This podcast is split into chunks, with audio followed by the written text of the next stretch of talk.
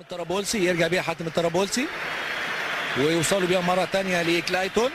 ماشي كلايتون من ناحية شمال كلايتون بيبص هيسقط له فعلا سقط له دو سانتوس ولعبها فعلا دو سانتوس لكن يلعبها له دو سانتوس ثاني حلوة. هتاخدها تكمل ويلعب كرة عرضيه مباشرة. خطرة جول خطرة جول جول جول. متابعه متابعه حلوه هو ده هو زياد الجزيري جمله تكتيكيه من اثنين لعيبه كلايتون ودو سانتوس اتعمل تسقيف طبعا كبير وفرحه بالهدف اللي المتابعه الحلوه اللي عملها زياد الجزيري Les libéraux, les libéraux. Le podcast qui revient sur le football de notre enfance. Heureux de vous retrouver, chers amis, dans ce nouvel épisode des Libéraux, épisode africain aujourd'hui, épisode sur une compétition que nous aimons beaucoup, la Cannes. On les a toutes traitées dans nos saisons, sauf une, l'édition 2004, organisée et remportée par la Tunisie. Raphaël et Damas sont avec moi et sont accompagnés par Sofiane, de nos amis d'Eteshkila, grand spécialiste du football tunisien et grand amoureux du football africain. Comment ça va, Sofiane? Bonjour à tous, bonjour Damas, bonjour Raphaël, bonjour Reda. Encore merci pour l'invitation. Et par extension, je suis un grand auditeur des libéraux depuis le début. Et euh, ça me fait plaisir de parler euh, d'une des cannes de mon enfance, qui est la canne 2004. Ah oui, qui est très importante pour toi, où tu as vu la Tunisie gagner au moment de ton enfance. Quel sentiment incroyable que moi je n'ai pas connu en tant que en tant qu'Algérien, que Damas n'a pas connu en tant que Congolais, que Raphaël n'a pas connu en tant qu'Algérien. Donc oui, j'imagine que, que, que, que non, mais c'est vrai, c'est une sensation extrêmement forte, Sofiane quand même. Ben oui, parce que euh, il y a eu plus, enfin, des 5-6 générations de Tunisiens qui n'ont pas connu ça. Et euh, le connaître euh, dès que tu es à l'école primaire, c'est un truc que tu banalises au départ, mais on va dire avec les années qui passent, tu te rends compte c'est exceptionnel. Et, euh, et vraiment, c'est un sentiment indescriptible, et d'autant plus euh, une canne à domicile gagnée devant ton public, c'est c'est juste exceptionnel. Raphaël, la canne 2004, tu l'avais suivi à l'époque, tu en as quel souvenir? Je l'ai, moi j'avais peur au sport, j'ai pas pu vraiment suivre, je, je suivais surtout les résumés. Le seul match en les deux seuls matchs que j'ai vus en intégralité, c'est la finale et ce quart de finale euh, Algérie-Maroc, sur lesquels on reviendra. Pas un très bon souvenir hein, de cette canne hein, pour, pour plusieurs raisons que je vais évoquer. Bah, forcément, euh, l'Algérie qui n'était pas dans sa forme optimale euh, qu'on a pu connaître dans les années qui ont suivi. Donc euh, voilà, une canne remportée de manière entre guillemets maison, on va dire que ces incidences également sur certains matchs où l'arbitrage voilà, a également écorné ma vision de, de cette canne, mais, mais il y a quand même eu des, des, belles choses à retenir et aussi des belles surprises. Damas, la Cannes, c'est la compétition euh, phare du football africain et elle est organisée euh, en 2004 euh, par la Tunisie. la fête peut commencer. La fête peut clairement commencer. Eurosport diffusé à l'époque la Cannes, à l'époque, en effet, ben, j'avais les chaînes, au contraire de Raphaël. Canal Satellite, papa avait payé l'abonnement. Chanceux, chanceux, chanceux. on, on, on, voit les mecs qui travaillent bien à l'école. On voit les mecs oh, qui travaillent bien à l'école. Tu as tout compris, Sofiane. Eh, Sofiane, tu as absolument tout compris. J'avais 13 de moyenne. Papa me laissait tranquille, les ouais. encouragements. C'est bien, Gros, nous, on avait la parabole. Demande à Reda, Raphaël. On avait la parabole, gros. ah, frère, je t'assure. À l'époque, c'était vraiment intéressant. Tu commences à être bien conscient dans le monde du football. On est année 2004. Il y a des noms que nous connaissons maintenant. Et puis, on connaît un petit peu le paysage africain par rapport aux performances que nous avons vues. Hein. Bon, euh, moi, à l'époque, quand la Cannes 2004 avait commencé, euh, j'observais bien ce qu'allait faire euh, le Nigeria quand même parce que euh, je les voyais trop perdre face aux Camerounais. Ça m'avait quand même bien marqué euh, la Cannes 2000, puisque je pense qu'elle reste toujours, pour nous tous, elle reste quand même assez marquante. Et puis, tu as la Cannes 2002 où tu as vu le Mali commencer à émerger à domicile avec leur stade du 26 mars qui m'avait tellement marqué. Et là, maintenant, voilà la Tunisie avec un nom que nous, Français, nous connaissons. Bah, Roger Lemaire, hein, forcément. les, les, le, bah, les, le, le nombre de critiques qu'il a subi ici en Europe, pour ne pas dire la France, ben, en Afrique, moi, j'avais rapidement compris, parce que diffusé Eurosport au niveau des, euh, des, des, programmes, ben, qu'il avait quand même un certain niveau de pression. Hein. C'était quand même très sérieux euh, à, à l'époque auquel ben, les médias tunisiens, voire même africains, ben, allaient observer qu'est-ce qu'allait produire Roger Le Maire. Et cette Cannes 2004 euh, a bien mis ces choses en évidence. La Tunisie, euh, en tant que nation, a un rapport particulier avec la Cannes, Sofiane, surtout quand elle l'organise. Exactement. juste pour info, euh, à date d'enregistrement du podcast, ça fait trois semaines que je suis revenu en France. Je suis parti sur un coup de tête au pays. Et euh, je me fais un kiff, c'est d'aller voir les différents stades du pays. C'est un kiff que j'aime, surtout à la capitale, vu que je suis de la capitale. Et j'ai eu la chance d'aller euh, entrer dans le stade Chedlis Witten, qui a accueilli la finale de la CAN 1965. J'ai eu la chance d'aller au stade Menza, sur la pelouse, qui a accueilli euh, la finale de la CAN 1994. Et je suis bien entendu allé à Rades, euh, qui a accueilli la finale de la CAN 2004. Je crois que c'est une première euh, en Afrique, ou même dans le monde aussi. Je sais pas si dans le monde il y a beaucoup de nations comme ça, où il y a trois compétitions continentales, euh, trois finales qui ont eu lieu dans trois différents stades. Et ben, CAN 65, on perd en finale face au Ghana, en prolongation. Une génération exceptionnelle avec les débuts de Atuga, bref, les anciens savent de qui je parle, tout ça, tout ça, t'as Sheibi et tout. 94, on se fait sortir au premier tour, ça a été un cataclysme. Ouais, Et un dix ans plus traumatisme. tard, Traumatisme. traumatisme, traumatisme, il faut en parler. Et en fait, ce traumatisme-là, en fait, a amené deux générations qui se chevauchent exceptionnelles de la Tunisie, qui va à partir de 96 jusqu'à, comme je dis souvent, en 2009, le match à Maputo en Mozambique, euh, va être de, de- régulier au niveau, euh, que ce soit même mondial, en se qualifiant en toutes les coupes du monde, et euh, au niveau africain. Voilà. Les favoris, euh, Raphaël, selon toi, sur la ligne de départ, c'est quelle nation? Moi, je pense d'abord au Sénégal, qui sortait bah, forcément de la Coupe du Monde 2002 et sa finale de, de Cannes 2002. On pense aussi au Cameroun. hein. Euh, le Cameroun, on, on rappelle aussi le contexte du Cameroun avec bah, la mort de Marc-Vivien Fouet six mois plus tôt euh, à Gerland pour la Coupe des Confédérations. Euh, je, pense que, enfin, à ce moment-là, on se demande comment la sélection va pouvoir se, relever. Après, on connaît la force des Lions indomptables. Ils étaient double tenants du titre de cette compétition. Puis ils avaient euh, Kamini dans les buts, euh, le milieu de terrain Jean Macou, Nolembe, Mezag, euh, Mboma qui a été appelé finalement devant avec Samuel Eto'o, Modeste Mbami aussi qui joue au Paris Saint-Germain, qui faisait une très très bonne saison, Jérémy aussi, Metomo, tous ces mecs-là. Donc moi je pense que le Sénégal, avec leur, leur armada, avec les Diouf et compagnie, euh, et, et- et le Cameroun faisait partie des favoris. Après je pense que tu, tu es obligé de rajouter la Tunisie, parce que même si, je- si vous me permettez, je peux mentionner quelques faits, bon, à, à part euh, Karim Agui et Atem Trabelsi, qui pour moi étaient des valeurs sûres euh, en, en défense.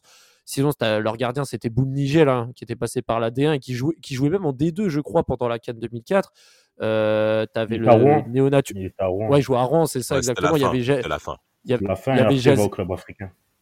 il y, a- il y avait Jaziri, il y avait Chadli, l'ex- l'ex-socialien, et évidemment Santos, hein, le, le, le, nat- le néo-naturalisé hein, qui, qui a apporté du 109 devant. Mais l'équipe de Tunisie, même si elle n'était pas flamboyante, tu avais un coach d'expérience et on connaît la canne. Quand tu reçois la canne chez toi, tu sais que tu as de grandes chances de passer les poules et de faire au moins un petit quart demi-finale. Et la Tunisie avait de l'expérience, surtout en Coupe du Monde, donc euh, Juste pouvaient les attendre également. Juste, Raphaël, un petit mot brièvement sur les joueurs que, euh, rapidement. Euh, Il y a quelque chose, il y a un choix fort que fait Roger Lemaire. Et j'en ai parlé à, enfin, Ali Zitouni, euh, qui, était un- qui a marqué le but contre la France en amical en 2002, euh, n'est pas sélectionné au profit d'un joueur de division 3 allemande qui est Najer Braham. Et tu sens que Roger Lemaire a, a façonné son groupe de manière que justement qu'il y ait une solidarité. On en reviendra après en parlant des différents matchs de la Tunisie et vous verrez que le 11 change constamment et les responsabilités, il y a des cadres, mais les responsabilités sont partagées sur le terrain à travers plusieurs joueurs jeunes et plus, et plus âgés. Mais Justement, on va, on va, on va commencer hein, justement cette, euh, ce retour sur la Nokia Coupe d'Afrique des Nations euh, Oui. 2004. On va commencer avec le groupe A, celui de, de la Tunisie. Ah, c'est une autre époque, hein, messieurs, les plus jeunes, je sais pas si. T'as dit Nokia. L'époque des, des, des téléphones, tu joues à Snake Eh. dedans. C'est gros, 33-10, eh, c'est Ligue des Champions. Tu vas, À tu, tu vas à distraction Tunis, eh, tu vas à Tunis début des années 2000 et à tous les jeunes ils ont des 33-10, je te le dis moi. Tous, Ah ouais, tous, euh, même, même, tous les jeunes ont Et- des et on dit- 33-10. mec. On dirait en France, on n'est pas épargné. Le... Qui n'a pas, eu- qui n'a pas eu ce téléphone ici? 33-10. De J'ai plus, j'ai plus joué au Snake que draguer des meufs avec mon 33-10. Eh, mais- Franchement, franchement. Non, mais c'est Oh. c'est important de, de le rappeler parce que voilà, ça nous plonge directement dans, dans ce milieu des, des années 2000. Mais on va quand même rester euh, sur ce groupe A, justement, de, de la Tunisie. Tu as présenté, euh, Sofiane, cette, euh, ce, groupe de Roger Lemaire comme quelque chose qui allait euh, façonner une équipe solide. Tu oublies quand même de dire que cette liste, c'est quand même une tollée qu'a fait Roger Lemaire parce que c'est une révolution dans tous les sens du terme.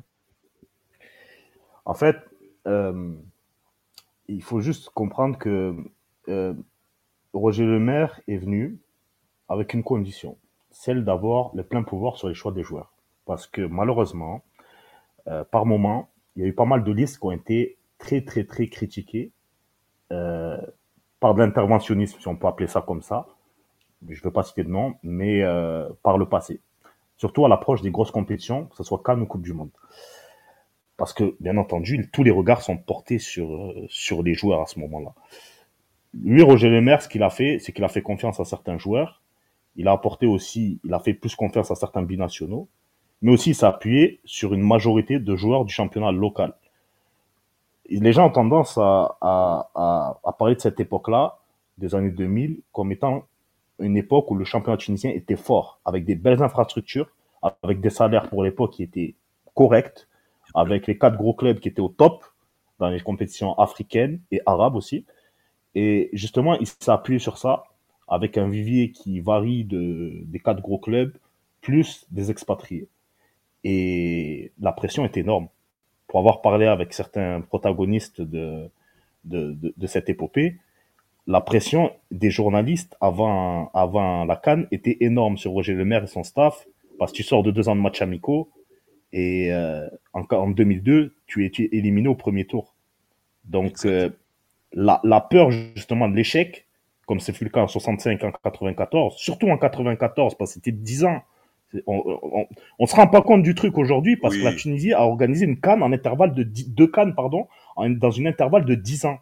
Aujourd'hui, on, enfin, aujourd'hui, on aimerait tellement organiser une canne, mais malheureusement, la réalité nous l'en empêche. Mais il y a eu ce truc-là de 94, comme tu as dit, Damas, le traumatisme était Ah oui. toujours présent dans la tête des journalistes et dans la tête surtout des supporters. Dans ce, dans ce groupe A, justement, on va laisser parler euh, Damas sur, euh, sur bah, il sait de quoi je vais parler, sur euh, deux choses qui sont quand même intéressantes. C'est déjà une Ouais. première historique euh, pour le Rwanda. Et puis, Absolument. c'est aussi ce, cette République démocratique du Congo qui est complètement dépassée par la situation.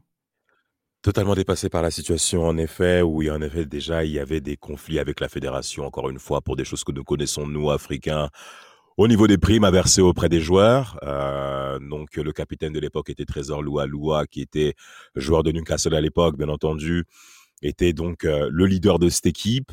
Euh, on commence cette canne pas sous les meilleurs auspices, soyons clairs. Alors après, il y a cette première rencontre face à la Guinée que moi j'avais observé à la maison. Je me souviens à l'époque, il y avait un monde incroyable. Enfin, c'est toujours comme ça. hein. En plus, c'était dimanche après-midi. Donc, dès 11h, pour réviser, il faut réviser vite parce que quand va arriver midi, 13h, il y aura un monde pas possible avec la musique, avec la boisson, les cacahuètes. Donc, vous, La eh, bière. eh, vous vous en sortez plus quand tu as un enfant et que tu es. Donc, nous-mêmes, on s'adaptait avec mes petites restes. Elles, évidemment, on travaille vite, on fait tout, on s'amuse bien. Et après, tout le monde va dans la chambre. Bon, là, moi, j'allais au salon parce que c'était le foot, mais mes sœurs étaient totalement exclues. hein. Ça, c'était une évidence. Dans la chambre Ah bah, dans la... bah, évidemment. Soirée pyjama. Et Pascal Feindouno nous a clairement régalé parce que, bon, ben, on connaît le talent de ce monsieur, un joueur de, de, de, de- de la Guinée. Magnifique. Ah vraiment, mais, mais, mais le but euh, et puis et puis il y a un certain Titi Camara euh, que les Mhm. supporters de Marseille s'en souviennent bien entendu qui était présent pour sa dernière canne parce que bon on sait bien qu'au niveau de l'âge j'étais quand même bien avancé et en fait moi où j'aimerais quand même rebondir euh, sur par rapport à ce premier tour congolais c'est par rapport à cette à cette rencontre face à la Tunisie parce que euh, ce match-là euh, en parlant de Trésor Loaloua Gêné Badra, selon moi, au niveau de sa vitesse. C'était clairement le, le- le point important sur lequel on s'appuyait pour pouvoir gêner ces Tunisiens qui, en première mi-temps, ont la main mise sur le jeu, c'est vrai, mais on a de très bonnes situations de contre. On n'est pas ridicule, bien qu'on fasse des fautes quand même qui sont grossières. Je sais pas si toi, Sofiane, tu as le souvenir de ça, mais il y a des fautes congolaises, mon Dieu, mais les mecs, mais, mais, mais, mais, mais, c'est pas possible. T'as l'impression que les mecs, ils jouent pas au foot. Et puis, ben, il y a ce carton rouge où Trésor Lalois veut clairement en découdre avec l'arbitre. Il est, mais d'une violence. Le match est arrêté. Et t'as Roger Lemaire, je m'en souviens très bien à l'époque, mais qui intervient pour, euh, pour calmer euh, Papa Trésor, parce qu'il en pouvait plus, le frère. Il voulait vraiment en découdre. Alors, quand t'es capitaine, que tu dois censé montrer l'exemple, et donc tu as une bonne part de responsabilité sur l'énergie émotionnelle de ton équipe et que tu es dans cette situation, ça prouve bien que dans le vestiaire et dans le staff congolais, ça se passait pas bien. Et ensuite, bah, tu as Santos qui ouvre le score et après, bah, c'est clairement terminé. Il n'y a, y a plus d'énergie côté congolais. Et, et notamment cette défaite de cette troisième rencontre face au Rwanda. Parce que le Rwanda, première participation, ils viennent battre les Congolais.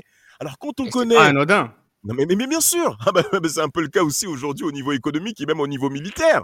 Hein, on, s- on sont, mais mais n'ayons pas peur de dire les mots. En 97, quand Mobutu a quitté le pouvoir, qui est venu maintenant sur le territoire congolais comme si c'était du beurre? Parce qu'il y avait plus de force, il y avait plus de force Oui, non, militaire.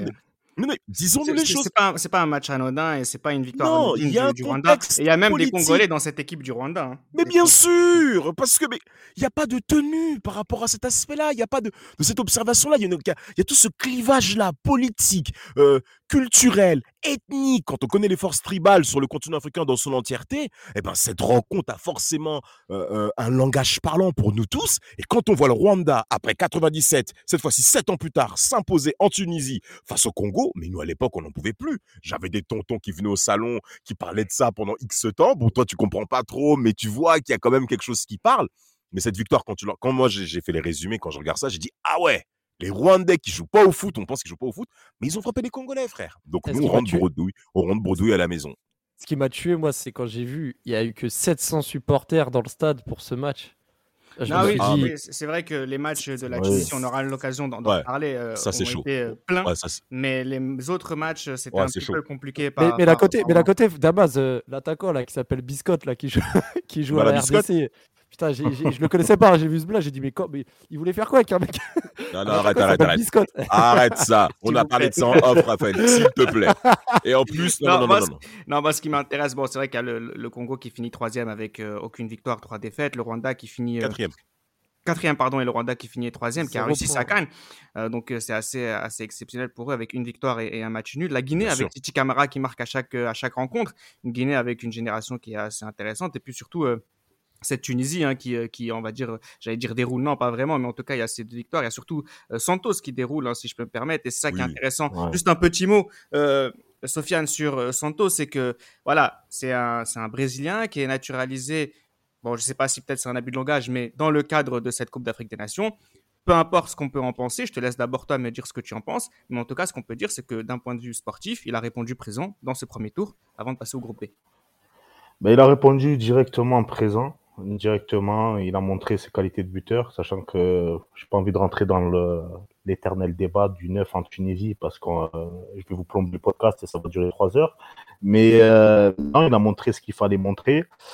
Après, euh, l'entente avec euh, Ziad Jaziri a été vraiment, on en reparlera après, mais était vraiment parfaite. Ils se sont trouvés les yeux fermés. Et clairement, on a vu une équipe de Tunisie qui a montré des certitudes, qui a montré clairement des certitudes sur, sur, euh, sur le premier tour. Euh, avec un très beau match contre la Guinée, d'ailleurs, euh, lors du troisième mois, euh, la troisième journée. 1-1. Oui, But de Ben Oui. Achour et but de Fendouno, me semble-t-il. tout à fait, une belle Euh, rencontre. hein. Une très belle rencontre. Ben- Vraiment, Ben c'était une Achour qui avait pris un carton rouge, il avait pas pris un carton rouge au premier match. Le Ben premier match, ouais, il a match, un- ouais. deux jaunes, Rwanda, donc ouais. euh, ouais, c'est ça, deux jaunes rouges, et euh, avec un très beau but de Ben Achour, et puis euh, puis tu sentais que justement que voilà que l'équipe était était bien rodée, tu sentais que l'équipe était bien rodée. Après, euh, on en parlera après, à partir des quarts de finale, ça va être autre chose, Mhm. et il y a une approche qui est totalement différente. Euh, Il y a le groupe B aussi qui est, qui est quand même assez intéressant. On va pas en parler tout aussi longtemps, mais c'est quand même assez fort parce que c'est le, le groupe euh, le groupe du Sénégal, du Mali, du Kenya du Burkina Faso. Euh, le Sénégal, Raphaël, tu en parlais, c'est selon toi et je pense selon moi aussi et selon beaucoup de personnes l'un des favoris de, de, de cette de cette Coupe d'Afrique des Nations. Euh, il rentre mal en compétition euh, contre le Burkina Faso avec euh, ce match nul, très grosse déception. Il se rattrape contre euh, le Kenya avant de faire match nul ensuite euh, contre le Mali, le Mali qui a une génération exceptionnelle. Les deux équipes euh, sont naturellement favoris pour sortir de la poule. Je pense que de toutes les poules, hein, des quatre poules de cette canne, je pense que c'est celle où il y a eu le moins de suspense entre guillemets parce que il y avait d'un côté le Sénégal, comme je disais tout à l'heure, euh, quart de finaliste de la dernière Coupe du Monde, finaliste de la dernière canne en titre, et le Mali avec une génération, euh, franchement, une génération, même là actuellement, là, à, l'heure où on parle, le Mali qui a une, génération très intéressante, mais à l'époque, fallait voir hein, les Seydou Keita, les Mamadou Diarra, Lyonnais, Sami Traoré en défense, Frédéric Kanouté, Momo Sissoko, euh, qui était comme un prodige hein, du football européen à ce moment-là. Euh, c'est vrai que là, il y avait de très grosses lignes et vraiment un projet de jeu très très intéressant parce que quand on voit le Mali jouer avec ces joueurs-là, c'était vraiment beau à voir. Et, et le Ah oui. Sénégal, je, je, je- je vais pas reparler de- du Sénégal parce qu'on on en, a déjà par- on en a déjà parlé dans un podcast et on connaît un peu hein, la majorité jouée en, dans le championnat de France. Mais euh, voilà, cette poule, c'était, il n'y avait pas trop de suspense dans le sens où on se demandait qui allait plutôt finir première et deuxième. Au final, la logique, elle a été euh, bah, plus ou moins respecté au final, parce que au final, c'est le Mali qui finit première, avec le Sénégal deuxième. Donc on va, on va plutôt attendre les échéances après poule pour juger ces équipes-là, parce que c'est là où on va vraiment les attendre. Non, mais c'est assez intéressant avec euh, le Mali hein, qui met euh, trois buts contre le Burkina Faso, trois buts contre le beaucoup. Kenya, euh, qui finit meilleur but, qui finit avec la meilleure euh, attaque euh, de cette phase de groupe. C'est vraiment une équipe qui est complètement décontractée avec un Kanouté qui est juste formidable, Damas. Exceptionnel. Il rentre clairement dans, euh, dans ce qu'on attend de lui. On se souvient également, côté malien, qu'il y avait également il y avait un, un conflit avec Mamadou Bagayoko et Frédéric Kanouté qui allait occuper la pointe hein, de l'attaque malienne, hein, des, aigles du Mali. C'est pour vous dire également le potentiel qu'il y avait derrière. Mamadou Bagayoko euh, qui euh, ne trouve ça lui déplaît de voir clairement cette concurrence-là, dans la mesure où lui, il était présent avant, lors des années antérieures, en sélection du côté euh, malien, qui a même fait la Cannes 2002 au Mali. Donc, quand il voit arriver Kanouté, ça se passe pas forcément très bien pour lui-même. hein. Il va très mal accueillir la concurrence. Mais Frédéric Kanouté va clairement rentrer dans le personnage en étant présent au niveau des buts. Petit clin d'œil par rapport à ce match régional, parce que c'est clairement deux pays, le Sénégal et le Mali, qui ont la même histoire, qui ont les mêmes points culturels, la même langue. Donc même nous-mêmes qui avons grandi ici en Île-de-France, on connaît euh, la place des Sénégalais, la place des Maliens dans notre, dans, dans notre enfance, à nous tous hein, qui sommes connectés. Et franchement, mais c'est un- c'était un plaisir de regarder ça à l'époque. Moi, je, je donne un petit coucou à, à Damas Amassa qui savait pas à quel camp prendre parce qu'il est malien, sénégalais en même temps. Donc ça charriait un petit peu. Il y a eu match nul l'égalisation a bien fait, euh, bien fait le point. Mais avant de terminer sur ce groupe B, c'est le comportement d'Edadi Diouf qu'il faut également signaler, qui a été selon moi, qui selon moi, ça l'a déconcentré à mon avis de, trop parler avec les arbitres, de trop rentrer dans le conflit, de vouloir trop montrer qu'il est leader de cette équipe, alors que c'est le cas, on le sait déjà. Mais le caractère néfaste a selon moi joué sur Eladi Diouf dans la performance de cette canne et donc du Sénégal. Et sur ses coéquipiers, bien entendu, on en reparlera. Absolument. On arrive euh, sur le groupe C, le groupe euh, de la mort. Sofiane, tu l'as en tête, celui du Cameroun, l'Algérie, l'Égypte et, et du Zimbabwe, qui faisait figure de figuration, bien qu'elle a réussi à battre, euh, elle a réussi à battre euh, l'Algérie sur le sur le troisième match. Voilà, c'est très marrant. Non, c'est vrai que c'est marrant.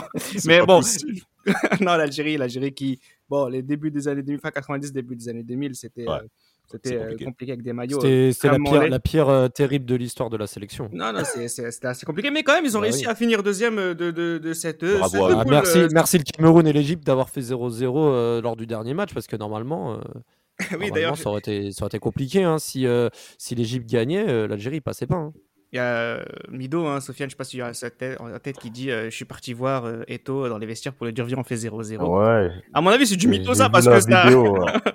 Il ment. C'est du mythos, je pense. Parce que Ouais, Sofiane, à la mais- fin, même si tu fais 0-0, tu es quand même éliminé. Donc, euh, Oui, effectivement, le, le groupe C, c'est le groupe de la mort, avec justement euh, le Cameroun qui est là, l'Égypte, l'Algérie et le Zimbabwe. Un Cameroun qui est fort, euh, qui est très fort avec Mboma, avec Eto, avec des Jeremy Njitap, avec des Rigo Bersong. C'est vraiment le Cameroun qu'on ne veut pas affronter, quoi. C'est vraiment une équipe. Avec la qui- tenue, avec la tenue Puma, la, la tenue Puma une pièce aussi. Il faut en parler de l'histoire. Exceptionnel. exceptionnel. Exceptionnel. Exceptionnel. Qui avait fait beaucoup de bruit au niveau de la FIFA. hein. Oh là là là là. Ah, mais- Ils ont failli pas y jouer avec euh, lors des quarts de finale d'ailleurs. C'est un gros scandale. Clairement, on a un Cameroun qui survole le premier tour et qui démontre sa force offensive. Je sais pas si vous avez des souvenirs, je crois qu'il y a eu un 5-3 à un moment. Ouais. Doublé de l'Égypte, qui est en phase de reconstruction. Ouais, c'est ça, ouais, c'est ça exactement. Très déçu de l'Égypte. L'Algérie un peu moins, mais qui arrive à se qualifier. Euh, une Algérie qui était menée par Abdelmalek Chirad, il me semble, à l'époque. Bien sûr, bien sûr. Bien sûr, L'ancien niçois, euh, le fugitif. Exactement, exactement. Nassi- Nassim Akrour, euh, bien sûr. Merci Macron, le grenoblois, le grand grenoblois. Mais euh, voilà, c'était euh, non, c'était clairement un vrai groupe relevé. C'était un vrai groupe relevé avec du niveau. Mais clairement, le Cameroun euh, a vite fait, valider sa qualification. Oui, oui, Raphaël, on a affaire à, à une équipe qui, euh, oui, comme tu le disais, euh, qui est favori, qui agit en favori. Ouais, mais au final, le Cameroun, ouais, ils finissent la poule avec 5 points. euh, ils se sont fait un petit peu peur aussi contre le Zimbabwe parce que ils ont attendu la- le milieu de la deuxième mi-temps pour creuser l'écart. Euh, ils, font, ils font un partout contre, contre l'Algérie. hein. Ça a été un match vraiment intéressant. Euh, Mboma qui a ouvert le score et, Zahour qui avait égalisé, euh, Zafour pardon, qui avait égalisé pour, pour l'Algérie. Euh, mais c'est surtout le, voilà, le 5-3. Je pense que là, offensivement, le Cameroun était prêt. Et je pense que le 0-0 contre l'Égypte a laissé planer le doute, dans le sens où on a toujours eu l'habitude de voir un Cameroun dominer ses sujets avec un certain nombre de buts, avec une certaine aisance. Mais là, quand ils étaient euh, en train d'affronter des équipes qui avaient un minimum de, de répondants, bah, ils faisaient pas tant la différence que ça. Et on se demandait, est-ce qu'en sortant de poule, heureusement, ils ont terminé premier, est-ce qu'en sortant de poule, parce que l'Algérie, s'ils faisaient le travail correctement, ils auraient pu finir premier. Euh, est-ce qu'ils allaient justement lancer la, la, mécanique On le verra par la suite. Mmh. Mais, mais en tout cas, l'Algérie m'a un peu surprise aussi parce que, franchement, la, la Mmh. victoire contre l'Égypte est totalement inattendue. Euh, ils ont quand même attendu la fin de match à 10 contre 11 pour marquer le but de la victoire. hein, et on parle d'une Égypte qui était au début de son hégémonie, euh, qui remportera trois cannes d'affilée par la suite. Et, euh, et l'Algérie, on les attendait pas du tout. C'était vraiment, pour le coup, une équipe qu'on n'attendait pas, qui a répondu présent en phase de poule, même si euh, ils se sont fait peur en- lors du dernier match contre le Zimbabwe. euh, heureusement qu'il y a eu le, fameux 0-0 contre l'Égypte euh, et, et le Cameroun. Mais, mais, mais une poule un peu bizarre. hein. Zimbabwe qui bat l'Algérie, euh, le Cameroun qui a un peu de mal contre toutes les équipes, l'Égypte qui, bah, qui ne bat pas l'Algérie, hein, clairement, alors que alors qu'ils avaient, ils avaient l'espace. hein. Il y avait un partout, ils, Ouais, avaient ils avaient les armes. Ils avaient les armes. Ils avaient les armes. Ils avaient tout, hein. Donc une, une poule, une poule un peu particulière.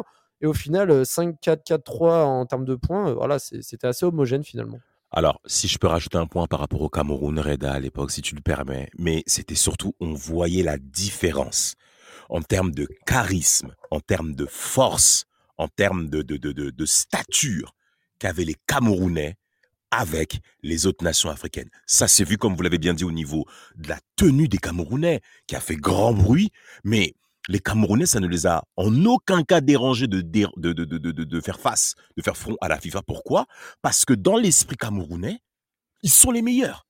Et ça s'est vu dans leur attitude, dans leur langage corporel. Et selon moi, ça a joué contre eux également pendant les confrontations de ce premier tour, où moi je pense qu'ils ont fait, selon moi, après on pourra bien entendu me contredire, ils ont fait une preuve, preuve de suffisance, notamment face aux Algériens, Oui. où ça, à mon avis, ça les a énervés de que les Algériens puissent les tenir euh, euh, euh, en hauteur.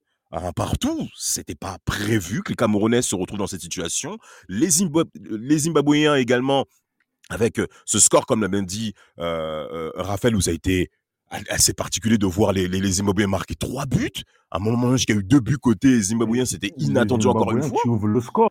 Mais, et- C'est mer- bien, merci, Sofiane, de rajouter ça. Donc, les Camerounais, potentiellement, se retrouvent à un point et avec quoi? Une défaite en cours face. Non, non, non, c'était pas normal. Après, il y a Patrick Mboma qui, on le sait très bien, qui est régulier dans la sélection. Quand le Cameroun est sur le terrain, bah, qui, bah, qui répond présent par une performance de haute voltige en marquant un triplé. D'accord? Et, en- et ensuite, il y a ce match nul euh, face à l'Égypte où on a vu un Cameroun lent.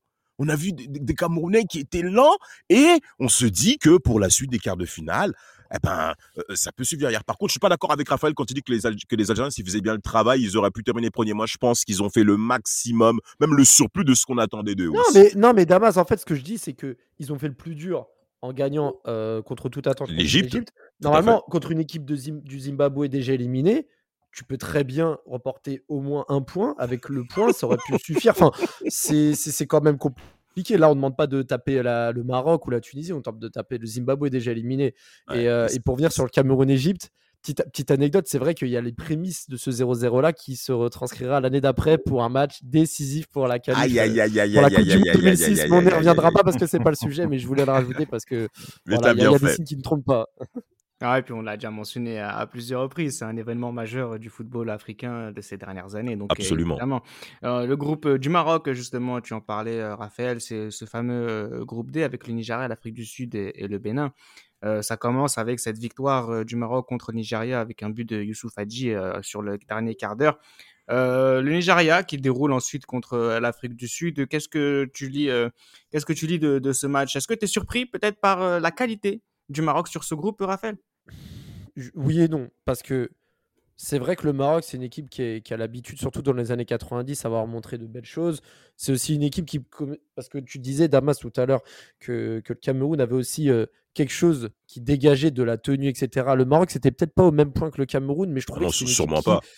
Qui, qui, qui, qui- je sais pas, les, les maillots Nike des années 2004-2005, Ouais, euh, ouais. ça commençait à, à- à dégager quelque chose. Il y avait une équipe assez intéressante. Il y avait Naïbet, le capitaine, Nordine, hein, bien le, sûr. le grand, le grand Naïbet. Il y avait, euh, il y avait Talal. Karkouri.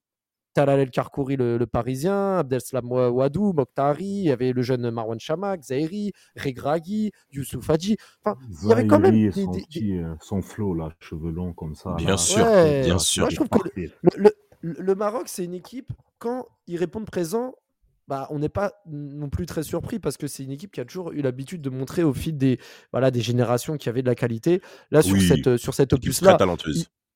Une équipe très talentueuse. Et moi, on va revenir après les poules et surtout leur demi-finale que le Maroc, ils n'étaient pas venus là pour rigoler. Et au final, ce qu'ils ont montré en phase de poule, notamment contre l'Afrique du Sud, bah, c'était pas seulement euh, voilà, un petit coup d'un soir et, et- on, et on se casse. Non, c'était le début d'une belle campagne. Et, euh, quand on voit les joueurs qu'ils avaient alignés et, voilà leur, leur dispositif, etc., franchement, moi, j'étais pas du tout surpris. Et quand ils vont affronter l'Algérie en quart de finale, franchement, on s'attend à une victoire du Maroc dans les 90 minutes sans, sans broncher. hein. Le Nigeria, euh, Sofiane, qui euh, perd ce premier match contre le Maroc, mais qui se, le- qui se relève assez facilement grâce à sa puissance euh, offensive contre l'Afrique du Sud et, et le Bénin par la suite. À ce niveau-là, autant si on peut être marqué par le, le match euh, du Maroc euh, contre eux dans le premier match, le fait qu'ils se qualifient, c'est pas tant surprenant quand on sait l'importance de cette génération qu'il y a à l'époque. Non, clairement pas. Je pense qu'après, juste un petit mot sur l'Afrique du Sud, qui était quand même lors des dernières cannes euh, assez Tout à fait. forte. Tout à fait. et tout à qui, fait. euh, en 2004, ça sonne le glas de cette très belle génération des Bafana. Bafana. Absolument. Euh, il faut le dire parce que clairement, euh, depuis quatre- entre 96 et 2004, tu as quand même Tou- un- toujours. une Afrique du Sud qui est toujours présente, qui est toujours, Toujours. présente, même si on en parle peu, et qui fait, qui participe à deux coupes du monde. Et euh, C'est une génération dorée de, du football sud-africain. Depuis, bon, ça va un peu plus mal pour eux, malheureusement. Mais euh, voilà, sinon, concernant le Nigeria, comme tu l'as dit, Reda, c'est pas du tout scandaleux qu'il soit là. La logique a été respectée dans ce groupe. Maroc, Nigeria qualifié. Au vu des matchs, euh, c'est clairement été, c'est normal de voir ces deux équipes en, en quart de finale. Oui, l'Afrique du Sud, c'était vraiment la fin. Vraiment, il y a des rencontres, tu vois les écarts avec les Nigérians côté sud-africain. Ils ont même rappelé le- leur, leur meneur de jeu du mondial 98, Monchiou, je m'en souviens, Joshua Monchiou. Ils l'ont même rappelé alors qu'il est vieux, ce monsieur. Il est vieux. Vraiment, tu sens que la génération sud-africaine n'a pas pu euh, avoir un héritage euh, assez solide parce que bon, ben, ils sont clairement dépassés par le Nigeria et le Maroc. Euh, bah, après, et, et- même face au Bénin, ça a été très difficile. Donc ils prennent la porte. Il y a rien à dire là-dessus. Place au quart. L'écart, justement, on commence par euh, le premier quart, euh, quart de finale hein, qui a eu lieu euh, ce 7 février 2004 à 14h au stade du 7 novembre de, de Rades entre De la. Tunisie et, et- et le Sénégal. Bon, on va d'abord laisser parler euh, le Stade, Tunisien. stade olympique. Stade olympique de Rades ou stade Amadi Agrebi, le 7 novembre, c'est pour, euh, c'est pour le despote qui était présent avant le 14 janvier. Ça, c'est pour la parenthèse politique, Reda. Ouais. Donc voilà. Mais euh, oui, alors 14 heures. Mais il faisait froid. Enfin, Oui, euh, temps images, bizarre, hein. Très froid. Oui, oui. Très Il faisait froid, ouais. Euh, ambiance survoltée. 65 000 C'est-à-dire spectateurs. que Incroyable. Ouais, j'ai euh, des amis à moi qui, euh, qui étaient présents au stade et euh, ils m'ont dit que c'était euh, exceptionnel l'ambiance qu'il y avait au stade ce jour-là. Et euh, juste pour préciser un truc rapidement sur le public, euh, c'est le début de, on va dire le début de l'âge d'or de la culture ultra en Tunisie, les années 2000 quoi en gros. Et euh, en fait, si tu veux, ça va expliquer le, le craquage, comme on dit, les fumigènes qui va avoir lieu pendant le match. Euh, Suivez-moi. Euh, si tu veux, à ce moment-là, tous les matchs en Tunisie, surtout des gros clubs, il y a des craquages qui se passent dans la tribune. Et là, tu as des ultras sont venus supporter la sélection, qui sont présents dans le stade, aux quatre coins du stade, et qui vont faire justement ce craquage de fumigène euh, en seconde mi-temps, qui fait que justement, on va pas voir le but à la télé en fait. Donc, c'est-à-dire que tu vas voir le but qu'au ralenti. Mais les gens au stade, qui étaient présents au stade, n'ont pas vu le but. Ils n'ont pas vu le but. Et, euh, et euh, du coup, ça donne un charme particulier à ce match-là. Ça donne vraiment un charme particulier à ce match-là. Et euh, vraiment, Jawar Mnari est rentré un peu dans l'histoire aussi du football tunisien en marquant cette tête. Voilà. Justement, tu avais commencé ton intervention, Raphaël, en parlant de l'arbitrage maison. C'est sur ce match, surtout, euh, qu'il vient à l'esprit des observateurs. Ouais, surtout beaucoup de Sénégalais qui, qui dénonçaient l'arbitre, qui n'était, ils disaient ouais, c'est même pas un arbitre africain, c'est un Émirati, il est là, il- quand il arbitre des matchs, il est complètement à côté de ses pompes, etc. Bon, en tout cas, moi, je vais pas juger son- sa, sa prestation sur tout le match parce que je vais pas me rappeler de tous ces, toutes ces interventions. C'est vrai qu'à la 65e minute, quand, en plus, c'est digne de- du destin quand tu vois que c'est Eladji Diouf qui est victime de, de cette faute flagrante et qui, Ah oui. qui n'est pas sifflé par l'arbitre. Et au final, les Sénégalais, au lieu de, voilà, de, de rester concentrés, de se replacer et éventuellement attendre que le ballon sorte pour aller euh, contester, bah non, eux, ils ont quand même continué à parler, à parler. Diouf, tu le disais, Damas, tout à l'heure, il avait toujours besoin de l'ouvrir, de, de montrer que c'était le leader, parler, parler, parler. Bah, au final, euh, euh, il, a, il a un peu amené toute son équipe justement dans, dans ce, dans ce dialecte un petit peu de, de, de confrontation avec l'arbitre. Ils ont fait. oublié de se replacer. Les Tunisiens en ont profité. Centre. Et Mnari qui, qui marque le seul but de la rencontre. Et au final, euh, euh, ce qui est dommage, c'est qu'il restait une bonne demi-heure derrière ce but. Mais en fait, les Sénégalais ils étaient tellement frustrés par cette erreur, bah, ils n'ont pas réussi à se reconcentrer pour justement montrer des choses. Parce que vous regardez bien jusqu'à la fin du match, les Sénégalais ne se procurent pas énormément d'occasions après Non, le, le but tunisien.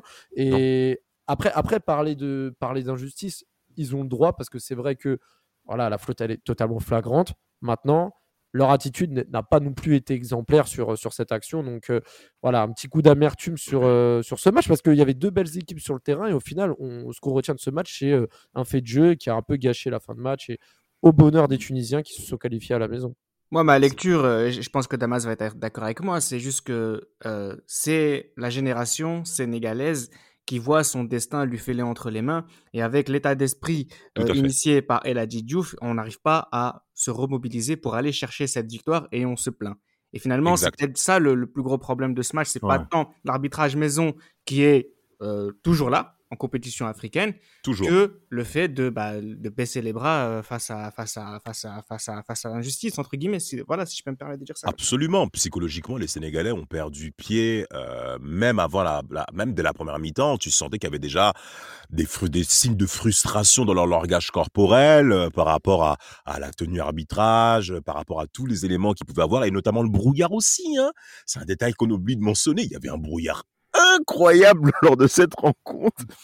Et, euh, ah ouais, mais, mais- mais vraiment, mais, mais tu te dis, mais, mais, mais tu es C'est un enfer, c'est un enfer sur terre. Ah. Brouillard, euh, fumigène. Le Non, non, volcan, eh, le volcan de le Rabès. bruit, Mais quel bruit Mais, mais, mais l'Afrique, le public, c'est incroyable.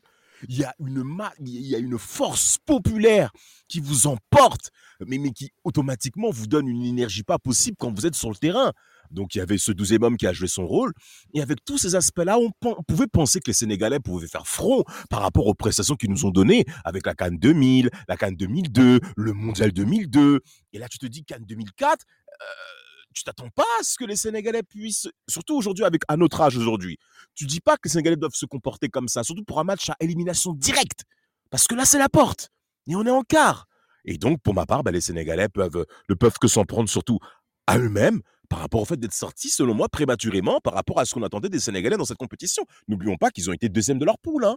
Le premier c'est le Mali et deuxième c'est le Sénégal. Donc euh, aujourd'hui c'est par, la sortie et la grande le grand perdant, mais c'est Eladi Diouf. C'est tout. Le 7 février, c'est aussi le match euh, du Mali contre la Guinée, un très beau match entre deux belles générations, euh, pas, Ah du oui. tout, euh, pas du tout, euh, pas du tout euh, frustrées. C'est vraiment deux équipes qui jouent très bien au football. Le Faïdouno euh, qui répond, euh, enfin Kanouté et Mamadou Diarra qui répondent euh, à, à Faïdounou, Faïdouno, pardon. Euh, oui, Damas, je, te, je te sens chaud. C'est- une belle rencontre avec euh, avec deux belles deux belles générations de- d'équipes qui jouent bien au football. Surtout pour la Guinée, enfin, je, je, me réinsister sur la Guinée parce que c'est pas une équipe qu'on voit régulièrement hein, euh, euh, concernant cette équipe-là. Guinée-Conakry, il faut bien le préciser, vu qu'on sait que sur notre continent, il y a plein de pays qui ont des mêmes noms. Enfin bref, moi, je ne veux pas continuer là-dessus. Euh, Feindouno, on connaît son talent, on l'a vu dans le championnat de France, bien entendu, mais il y a également d'autres éléments qui font, font mentionner Fodéman Sarré, qui est également présent. Il y a Morley Souma, qui est Ah, également là. Il y a- gars, il faut demander, c'est mon gars. Ah, ben voilà. Sofiane. Toulouse, Toulouse, Sofiane, qui est Oui. toulousain, je précise. Ben voilà, tu tu- tu t'y retrouves par rapport à ça. Et donc ce match-là, où les Guinéens vont ouvrir le score, hein, euh, je m'en plus, je crois que c'est sur une erreur en plus. euh, euh, non, non, non, excusez-moi, qu'est-ce que je raconte? Feindounou ouvre le score et t'as Kanouté qui égalise avant la mi-temps. Et c'est important qu'il puisse égaliser parce que euh, psychologiquement, les miens avaient, le ballon mais étaient frustrés, notamment bah, dû à cette ouverture du score, bien entendu. Et t'as ce, cette fin de rencontre où t'as Mamadou Diarra, Gila Diarra, un joueur que Ronald Koeman adore, vraiment. Il On le adore disait quand tous. Ben, eh, frère, balle au pied, frère, Ah. il nous régale ce monsieur. Il nous régale. Milieu défensif, comme on n'en fait plus. Un mec qui est capable de faire un contrôle-passe en deux touches. Voilà. C'est c'est- c'est- c'est- c'est- c'est- cette vision de jeu, cette faculté à récupération. Un euh, leader. Damas, Un leader. Et Damas, qui- une- des raisons, un, un- un- un des déclins de l'OL des années 2000, c'est en partie le départ de Mamadou Diarra. Pour moi, Ah, C'est- bah, c'est c'est- partie de ça. et- hein. C'est très bien que tu parles de ça. Raphaël Et, et Damas, et Damas aussi, pour ra- rajouter, quand tu disais que Kanouté a égalisé, il faut aussi rajouter que Kanouté a énormément raté. Oui, oui. Il a raté des grosses occasions et moi, ça m'a surpris de voir son but parce que un très beau lob, hein, mais c'est là où tu vois que, la- que Kanouté est un, est un grand buteur parce que Oui. malgré cette perte de confiance que tu peux avoir euh, à sur fait. des occasions ratées, tu as la lucidité de mettre des buts comme ça avec un sang-froid. Franchement, euh, c'était Non, beau. non, à. Et puis, et, puis, et puis Diarra qui met son but, on va pas revenir sur la boulette du gardien. hein, que Ouais, pour ouais, coup, ouais. grosse ouais, frappe, boulette incroyable. aucun danger. Alors que le gardien, il avait fait un bon match. hein. Il avait sorti là les parades Mais- et tout. hein. Et- Mais Raphaël, mais ça fait du bien. Mais ça fait du bien de voir des leaders délivrer leur équipe. C'est ça qui est C'est important. C'est que c'est un leader qui libère sa nation dans un match à élimination directe. Et pour terminer ma démonstration, ça confirme que le Mali devient une équipe sérieuse sur le continent africain après sa demi-finale qu'on a vue à domicile. Parce qu'on se dit, oui, stade du 26 mars, le Mali, voilà, demi-finale. Mais là, on est dans un contexte différent. On est en terre tunisienne et le Mali est encore là en demi-finale. Moi, à l'époque, ça m'avait fait grandement plaisir. Encore et toujours. Et puis ce choc, le lendemain à 14h, Ah. en février 2004, entre le Cameroun et le Nigeria, euh, c'est l'affiche euh, c'est l'affiche incroyable. hein. Enfin, ça reste deux grosses nations du football qui s'affrontent. Je ne sais pas quel Ah souvenir tu as de, de cette rencontre, mais voilà, c'est euh, la, la, vallée des stars. Tout à l'heure, tu disais que les matchs où le pays organisateur ne joue pas étaient, en termes d'affluence, c'était moribond. Je crois que c'est Raphaël qui disait ça, pardon. Ce match-là, il est à guichet fermé au stade de Monastir, au stade Mustafa Benjenet. Les gens étaient venus voir des stars sur le terrain. Les gens étaient venus voir la, revanche, c'était la revanche de 2000. C'était la revanche de 2000 en plus. Exactement, exactement. fait. Et euh, la Cannes 2000, qui est la plus belle canne de l'histoire du, du football, bon, Ah, ça, n'engage que moi. Quelle canne magnifique. Ah, Euh, mais les gens étaient venus voir du spectacle. Eto qui marque, Okocha qui met un but exceptionnel. Il faut Avec le brassard. exceptionnel. Brassard sur le bras. Quel coup franc. La quel coup franc. célébration, le maillot. J'ai l'image en tête, laisse tomber, j'ai les poils qui s'hérissent tellement c'est un truc de Putain, fou putain, malade. tu quoi. tu me un truc de fou malade. Ah non, mais ce match-là, il est exceptionnel, ce match-là. C'est un match exceptionnel. Et après, tu as John Taka qui offre la victoire. Mais les, les- les 22 acteurs sur la pelouse, c'est ce qui se fait de mieux. C'est ce qui se fait de mieux. Aujourd'hui, je vais te dire un truc. Si un petit vient me voir, il me dit, Sofiane, euh, conseille-moi des matchs à regarder africains de sélection, je lui conseille ce match-là. Pour moi, c'est un match, un classique, ce match. C'est Ouais, magnifique. Et en, et en plus, le scénario, il est quand même assez inattendu parce qu'on ne s'attend pas que le Cameroun perde à la fin, Tout à fait. Tout à euh, fait. voilà, la fin sur le. Nigeria. Le Cameroun qui sort en quart de finale d'une canne, c'est un Ouais. séisme. On parle d'une équipe vraiment. qui a eu l'habitude de gagner la, celle de 2000, celle de 2002. Là, ils n'ont pas perdu en finale en demi, ils ont perdu en quart de finale après des- une phase de poule voilà, avec deux matchs nuls. Enfin, quand même, c'est, on, on fait le bilan. Le Cameroun a remporté qu'un seul match de cette compétition. C'est, un terrible, un terrible choc. Et je parle pas de la finale de confédération euh, euh, la- la- l'année d'avant. Enfin, le Cameroun tombe de très haut. Et qui nous avait marqué parce que le Cameroun avait battu le Brésil avec un but d'Eto exceptionnel en 2003 au Ah Stade ouais, de Stade France. de France. Donc, il y a Ronaldinho. de France. Mais voilà, t'as t'as pas t'as Patrick Beaumont aussi qui met le 1 partout, un retourné que Téléfoot avait diffusé à la télé. Donc tous ces points-là. Lionel Letizy. montrent Lionel Letizy au but, non C'est pas ça? Mais, mais- mais, ah, je ne sais plus, à mon avis, ça doit être lui, mais bon, peu importe qui c'était, ça nous Ouais. avait tous marqué ce but-là. Donc avec Ouais. tous ces éléments-là, voir le Cameroun sortir de l'écart, et moi-même, j'ai, euh, j'ai- j'ai- en préparant l'épisode, je suis allé sur un site camerounais euh, qui, qui retrace, mais la surprise, la stupeur côté camerounais de sortir de l'écart. Ça les avait clairement étonnés de voir ça. Et en fait, on s'est aperçu que dans le vestiaire camerounais, il y avait comment, il commençait à avoir certains conflits avec le, le- l'entraîneur allemand, la Schaffer, là, qui ne parlait pas français, qui ne parlait pas anglais, qui ne parlait que allemand, avec des entraînements extrêmement durs, avec la chaleur africaine que nous connaissons tous ici. Eh, c'est pas un secret, gros. Au pays, il fait chaud. Et toi, tu viens puiser les mecs. Mais ça les avait clairement épuisés. C'était Bill Chateau qui en parlait euh, de par rapport à tout ça. Il y avait des conflits dans le vestiaire. On connaît également le caractère camerounais dans la tanière. Et donc, ils affrontent qui? Le Nigeria, Reda. Et les Camerounais, on le sait que dans leur esprit, ils sont supérieurs par rapport aux Nigérians parce qu'on sait très bien que le Nigeria n'avait jamais battu le Cameroun euh, en phase de match à élimination directe. Donc tout ceci retient toute notre attention. Et t'as cette défaite en 2000 à domicile à Lagos qui avait fait, qui avait causé un gros traumatisme à côté nigérian. Et Okocha en a fait une affaire personnelle de cette rencontre. Donc le coup franc qu'il met, John Utaka, que nous connaissons encore une fois en France, qui, est du, qui va même faire une demi-finale lui aussi très intéressante qu'on verra après. Le Cameroun à la porte, ça veut dire que la porte est ouverte également à d'autres nations. Okocha qui avait marqué aussi un sacré but en finale contre le Cameroun en 2000. Euh, Okocha contre le Cameroun, euh, Ah, il tout était à fait. transcendé. hein, Lucarne, hein. euh, toujours ah, présent. Lucarne, toujours ouais. présent. Grand monsieur, grand monsieur, grand joueur. Pardon.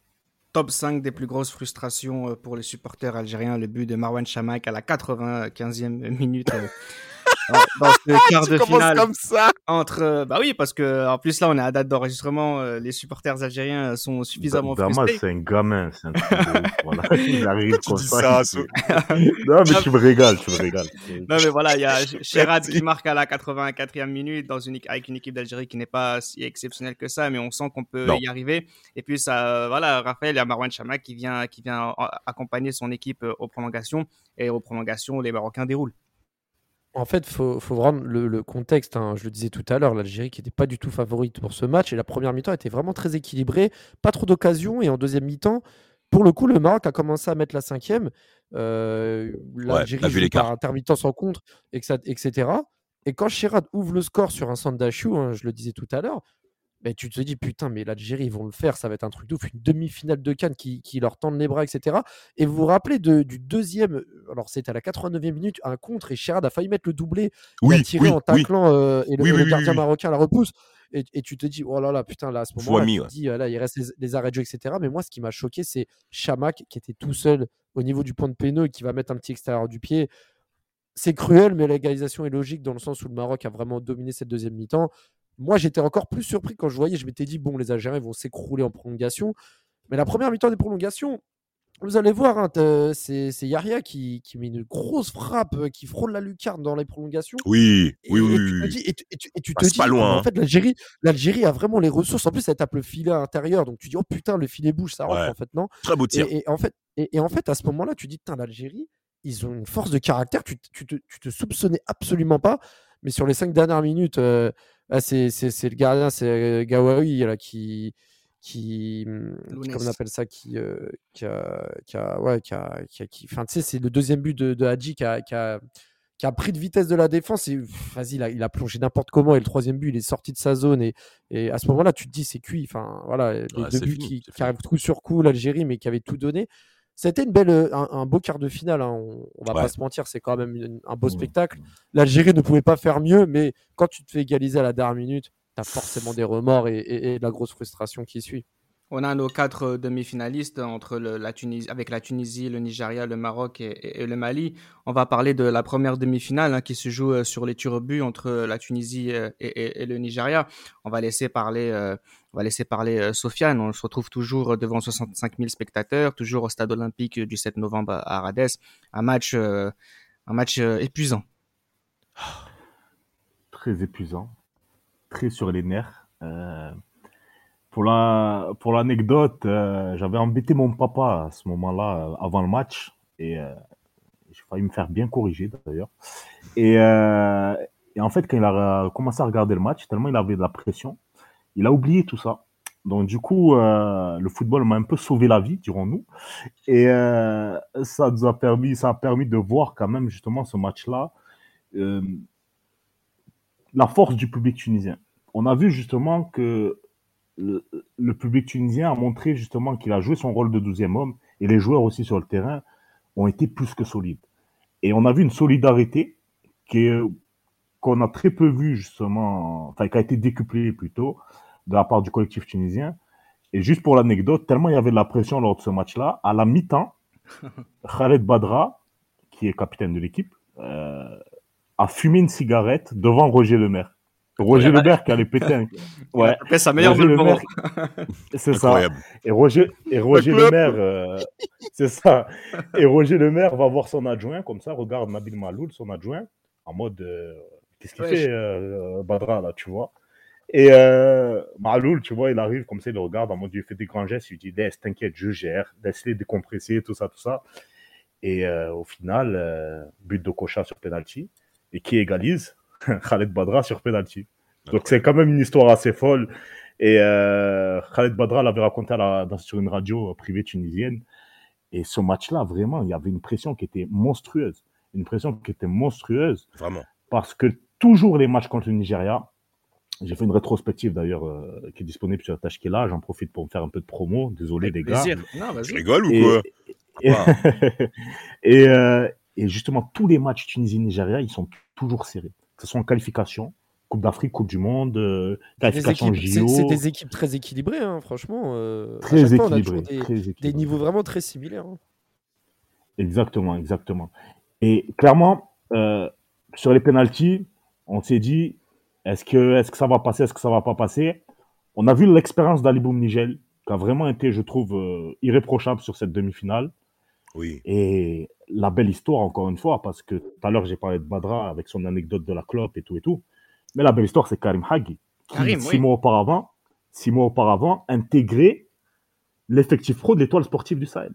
C'est-à-dire que le mec, il était euh, entre les espoirs et les pros, tu vois. Donc, il n'avait pas vraiment d'expérience, il était tout jeune. Et là, il marque le but, euh, le tir au but de, la victoire pour la Tunisie. Et il fait chavirer le stade de Radès. Et à la fin, on voit sa célébration et Roger Lemaire qui, se prosterne, enfin, le staff qui se prosterne, pardonnez-moi, et Roger Lemaire qui euh, envoie des bisous au public comme ça.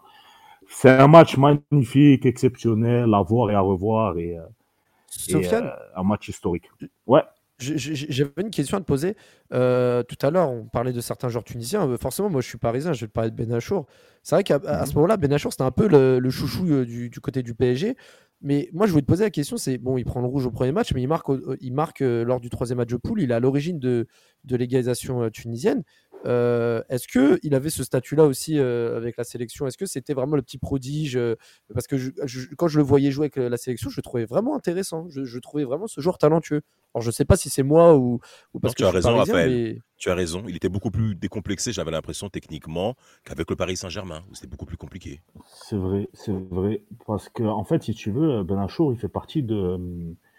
Euh, disons qu'il a fait son choix très tôt de représenter la Tunisie. Il a gagné les Jeux, méditerranéens en 2001 et il faisait partie de la sélection. Après, il enchaîne sur la Coupe du Monde. Donc, euh, c'est une personne, enfin, c'est un joueur qui a eu des responsabilités directement. À une époque où, euh, justement, il fallait, il y avait une concurrence qui était rude. Quand même, il y avait des joueurs qui étaient à son poste, qui avaient fait leur preuve en Tunisie, qui avaient joué des compétitions majeures avec la sélection. Et lui avait, avait réussi à s'imposer, avait réussi à avoir cette force de caractère-là. Et c'est clair et net qu'à ce moment-là, que sa qualité technique, euh, du fait que quand même c'est un gars de l'INF, faut pas l'oublier, c'est un mec qui, a été, qui est passé par l'INF à un moment où l'INF a été, euh, a été très forte, avec des Thierry Henry, Ben Anelka euh, et tout- tout- tout- toute cette clique-là. Et euh, il est arrivé, en tout cas au sein du public tunisien et au sein de- du staff, il était très apprécié. Preuve en est aujourd'hui, c'est l'adjoint de, de l'actuel sélectionneur. Et ça reste quelqu'un qui, en tout cas, qui a laissé sa place euh, en, sélection. Et clairement, il a porté une, une qualité technique qui est indéniable, oui, Raphaël. Je te confirme. Et dans l'autre demi-finale, Damas, on a, à toi de me dire, le Mali qui s'effondre ou le Maroc qui frappe euh, un gros coup? On a les deux. On a les deux parce que on a vu un Maroc qu'on savait qui était performant techniquement. On a vu que le Maroc avait de très belles animations offensives, notamment contre l'Algérie et bien entendu au premier tour. Mais là, cette rencontre, on a vu une classe d'écart, je pense, même deux classes d'écart entre une équipe qui commence à arriver dans les matchs les plus, on va dire, les plus importants dans une grande compétition, avec une autre qui a des joueurs, parce que si, je vous rappelle un petit peu, la sélection marocaine, il y, a de, il y a des noms qui sont vraiment très, très, très intéressants qui composent cette équipe. Et euh, par rapport à cette demi-finale, mais rapidement, on a vu un écart avec un Mokhtari qui n'a pas rigolé. Alors c'est vrai que le gardien malien, moi je me souviens à l'époque, concernant l'ouverture du score, j'ai trouvé vraiment très, très, très, très limite. Mais soyons clairs, j'avais l'impression côté malien qu'il ne maîtrisait pas l'événement. J'ai l'impression qu'ils étaient vraiment dépassés par les événements. Et ce qui est frustrant en plus que cette équipe malienne, parce que je pense que cette défaite vient vraiment casser la belle dynamique qu'ils avaient. Mais côté marocain, on se positionne clairement pour euh, gagner le titre et devenir champion d'Afrique. Euh, pour terminer un peu avec le point avec le Mali, c'était il y avait un seul homme sur le terrain côté malien qui était à la mesure de l'événement. Mamadou Diarra. Ouais. Mamadou Diarra. J'ai vu cette rencontre-là, je l'ai revu en plus, même sans préparer l'épisode, je l'ai vu. Je, me je me tape un petit euh, Maroc-Mali, comme ça je le fais et tout. euh, Je l'ai vu, j'ai revu cette demi-finale, mais il y avait que Djila Diarra qui était sûr de lui par rapport à ce qu'il faisait. Mais le reste, c'est clairement écroulé. Alors, côté marocain, on se dit que tout est fait, tous les feux sont verts pour pouvoir remporter ce titre. Et clairement, euh, il n'y avait pas photo. Il n'y avait pas photo avec un joueur que j'aimerais quand même mettre en évidence, c'est Youssouf Hadji. Youssouf Hadji qui a quand même eu euh, bah, l'image de son frère qui nous avait clairement émerveillé pendant ce mondial 98, qui pour nous tous a, une connotation à vie. Soyons clairs, ce but face à la Norvège, on, se souviendra, on, s'en- souviendra à, jamais. Et là, on se dit maintenant, quand est-ce que son frère va se faire voir? Et ce match-là, mais était, était bienvenu, bien que Mokhtari ait mis un doublé, mais c'était Hadji qu'on voulait voir. C'était Hadji, nous, en tout cas, nous en France, à l'époque, avec nous, on avait grandi, on a bien entendu des amis marocains qui parlaient d'Adji tout le temps, tout le temps, son petit rêve, son petit rêve. Mais nous, dans têtes, c'était le grand. Mais là, cette fois-ci, le frère et, moi, je, l'ai dit tout à l'heure en off à l'épisode, j'adore, j'adore la défense marocaine à 3. Talal El Karkouri, Abdel Wadou et Nourdine Naïbet en tant que leader libéraux. Eh, frère, ils rentrent clairement dans le monde des libéraux. Le Mali qui va perdre ce- son match de la troisième place contre le Nigeria avec euh, Okocha et Odemwingi euh, qui marquent euh, avant qu'Atouba ne, réduise euh, le score. Le Nigeria qui finit euh, troisième, c'est la consécration toujours d'une génération qui est toujours euh, présente. hein, et- oui, Hmm, si je peux me permettre par rapport au Nigeria, c'est l'équipe sur laquelle tout le monde doit passer pour remporter un titre ou soit pour passer à une autre dimension. Et puis, ben, on va terminer avec euh, cette parti. finale. C'est parti La finale euh, 100% maghrébine euh, entre la Tunisie euh, et, le Maroc. Euh, le tas d'esprit un petit peu d'avant-match, euh, Sofiane, euh, voilà, on- on- tu joues, euh, tu, fais- tu, es- tu vois une finale, euh, j'allais dire de ton vivant, une première. Euh, c'est comment la Tunisie à ce moment-là? C'est, c'est, c'est... Est-ce qu'il y a les traumatismes des années précédentes, des finales précédentes? Comment ça se passe?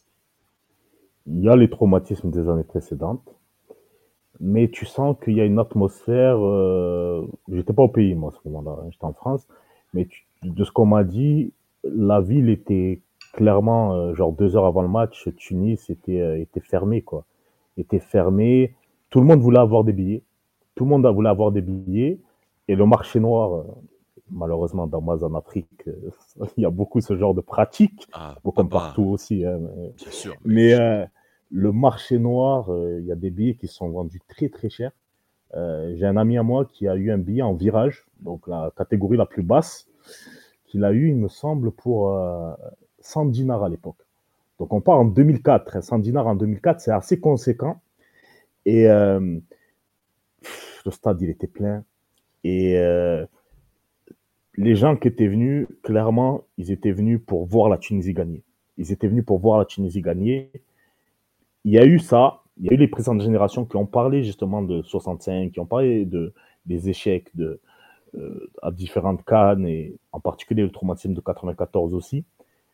Mais là, il fallait absolument que cette génération acquiert un titre. Il fallait absolument que cette génération, qu'on ne dise pas que la Tunisie soit une équipe qui, a, qui est toujours finaliste ou qui est toujours qui fait preuve d'une bonne participation. Il fallait qu'on se dise au- aujourd'hui, qu'on ait ce podcast-là et qu'on se dise la Tunisie a enfin gagné sa première canne. Bien sûr. Et c'est ce qui s'est passé. T'as Boumigel dans les buts, bien entendu, le, le, le- le patriarche, comme on dit. Agui Jaidi, euh, Agui Jaidi sur, euh, euh, en défense centrale, parce que Khaled Badra a été euh, suspendu. Atem Trabelsi à droite, José Clayton à gauche, Bouazizi, Benachour, Shedli, Nafti au milieu, et devant la doublette Santos Jaziri. Clairement, tu as une équipe qui n'est pas là pour blaguer, tu as une équipe qui, qui a conscience de ses qualités, et tu as des mecs qui ont de l'expérience. Tu as des mecs qui ont de l'expérience et qui ont une envie et une rage à toute épreuve. En face, on a une équipe euh, du Maroc avec Al- Al-Karkouri, Wadou, Naïbet, Mokhtari, on dit Chamak, euh, Hadji euh, en pointe. Euh, à titre personnel, euh, Damas, euh, c'est ma défense centrale de cœur. C'est Jaïdi qui fait face à, à, à Naïbet. C'est aussi important de rendre hommage aussi, euh, nous les libéraux, à, à ces défenseurs qui dégageaient quand même euh, une véritable euh, assurance. Que ce soit Jaïdi ou, ou, ou Naïbet, c'était voilà, c'était l'assurance touriste derrière.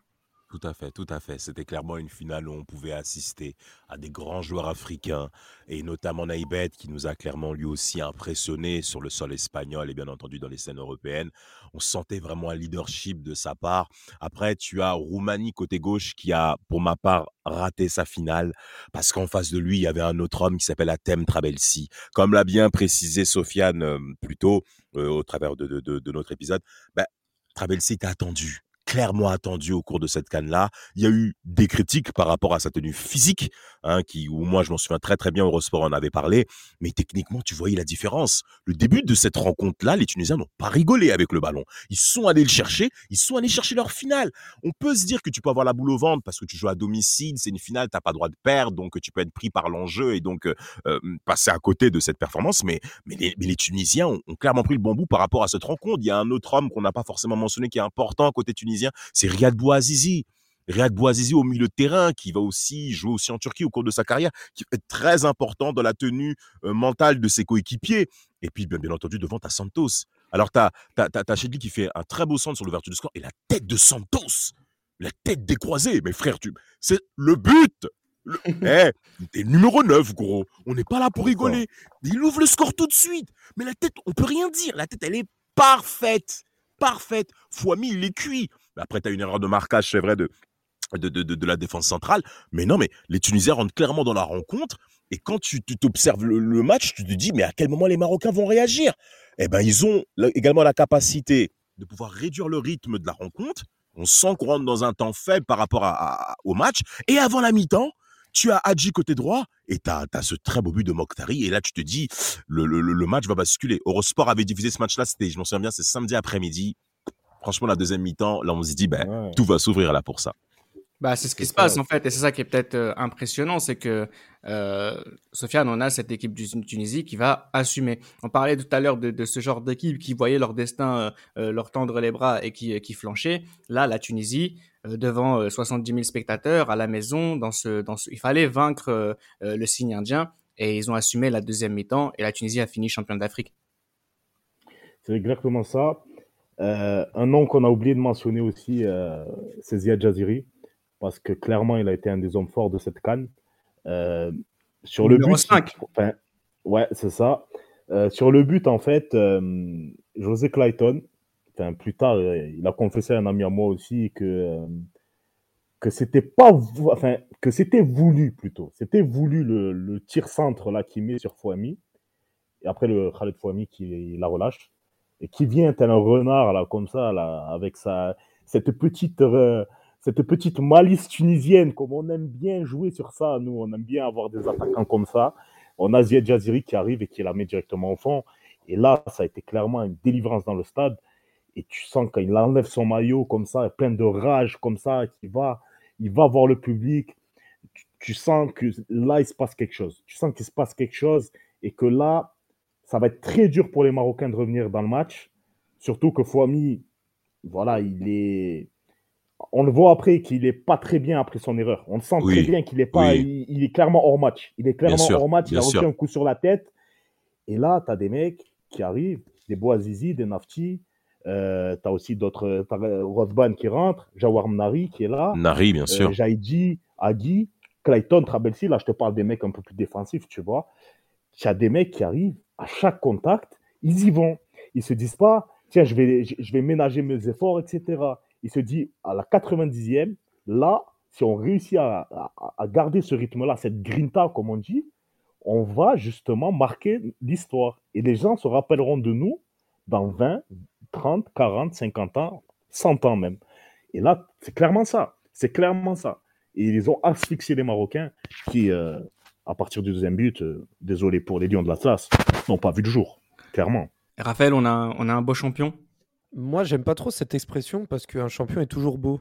Ouais. Tu peux pas être champion par hasard. euh, on peut pas dire la Grèce n'est pas une- un beau champion en 2004. On peut pas dire que la Tunisie n'est pas un beau champion non plus. Ils ont fait Non, leur mais c'est intéressant que tu parles de la, la Grèce parce que pour Tout moi, c'est un beau champion parce qu'ils sont partis chercher cette victoire sur des, des, Bien des- sûr. des- des valeurs intéressantes et qui sont belles à exploiter pour gagner quand tu vois ce que tu es. La Tunisie n'est De- pas dans la même démarche euh, avant. Enfin, sais pas si tu vois ce que je veux dire. Je suis pas en train de dire Ouais, que la Tunisie a joué comme la Grèce. Je dis juste que Mais- il y a, il y a- il y a plein, plein de choses qui sont beaux, mais est-ce que cette victoire de la Tunisie euh, est une belle victoire? Bah alors, on, peut dire que voilà, est-ce que si la Cannes avait eu lieu euh, dans un autre pays que la Tunisie, ils- ils auraient gagné ça, on ne peut pas le savoir. Le fait est que ça s'est passé en Tunisie, le fait est qu'ils l'ont gagné. Bon, il y a eu ce problème d'arbitrage contre le Sénégal, mais ça n'enlève pas tout ce qu'ils ont montré. Donc pour moi, c'est un beau champion. Au même titre, dans la même année que la Grèce en 2004, au même titre que le FC Porto en 2004, toujours en Ligue des Champions. C'était des- une année assez particulière. Les, les champions de, de ces, de ces compétitions n'étaient pas attendus, ou peut-être moins que d'autres. Et au final, ils ont répondu présent. Et au final, la Tunisie a fait une très grande finale, euh, même si la demi-finale a été un peu tirée par les cheveux, même si la quart de finale, a eu ce, ce, ce- problème, euh, ce fait de jeu. Voilà, la Tunisie a, a fait les choses. Et moi, j'aime pas dire mauvais champion parce que voilà, peut-être qu'il y a eu des champions peut-être plus séduisants, peut-être plus, entreprenants, plus dominants. Mais ça, on ne doit pas enlever le mérite euh, de ce qu'a fait la Tunisie sur, sur cette compétition Non, et, surtout avec, ah, sur- surtout avec euh, voilà, sur le papier. C'est pas comme s'ils avaient euh, l'équipe du Sénégal ou du Cameroun sur le papier. Ils partaient de beaucoup plus loin. Le travail a Oui. été fait en amont et très bien. Donc bravo, bravo à la Tunisie et, et, et- fêtez, fêtez ça dignement dans, dans votre pays. On va terminer le podcast avec une, une dernière question. Damas, est-ce que quelle est la place de cette canne dans l'histoire des cannes que les libéraux ont vécues? Très, très, très, très bonne question. Et pour ma part, cette canne-là, bien entendu, restera, comme l'a bien dit Sofiane, derrière la canne 2000. Mais c'est une canne dans laquelle on a vu des équipes africaines émerger autres que celles que nous connaissons. Euh, bien entendu, en parlant du Cameroun et du Nigeria en ligne, en ligne de mire. Et euh, en voyant surtout bah, une équipe qui remporte sa canne à domicile. Parce que la canne 2000, c'est pas le cas. La canne 2002, ce n'est pas le cas non plus. La canne 2004 fait figure d'exception quelque part bien que c'est vrai qu'elles ont, pour la plupart, les pays hôtes ont toujours eu un, un- un bon parcours, c'est vrai. Alors après, tu as la Cannes 2006, je crois, après, qui suit après. Je crois que c'est en Égypte, en plus, cette Canne-là, je crois. en- que me Égypte. Exactement. Exactement. Donc il y a, y ce cas-là. Après, on rentre en, en ce point-là. Mais pour ma part, cette Cannes 2004 est importante pour Roger Lemaire par rapport à l'image qu'il avait en France. Pour moi, cette Cannes fait figure de rédemption, surtout pour lui. Et c'est d'ailleurs, je crois que même c'est le seul entraîneur à être double champion de deux euh, continents différents. Exactement. Donc c'est quelque chose qui est très important pour lui. Et pour moi, cette Cannes 2004, euh, j'ai été sur le charme du Mali et du Maroc. euh, et c'est quelque part le début aussi d'un changement par rapport au Mondial 2006.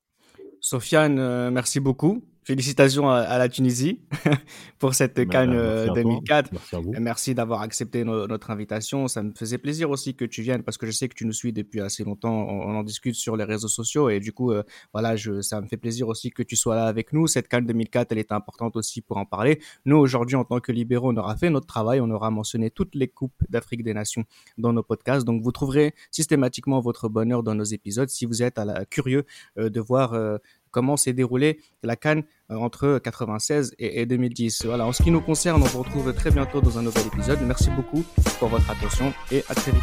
C'était Les Libéraux, un podcast produit par Sport Content.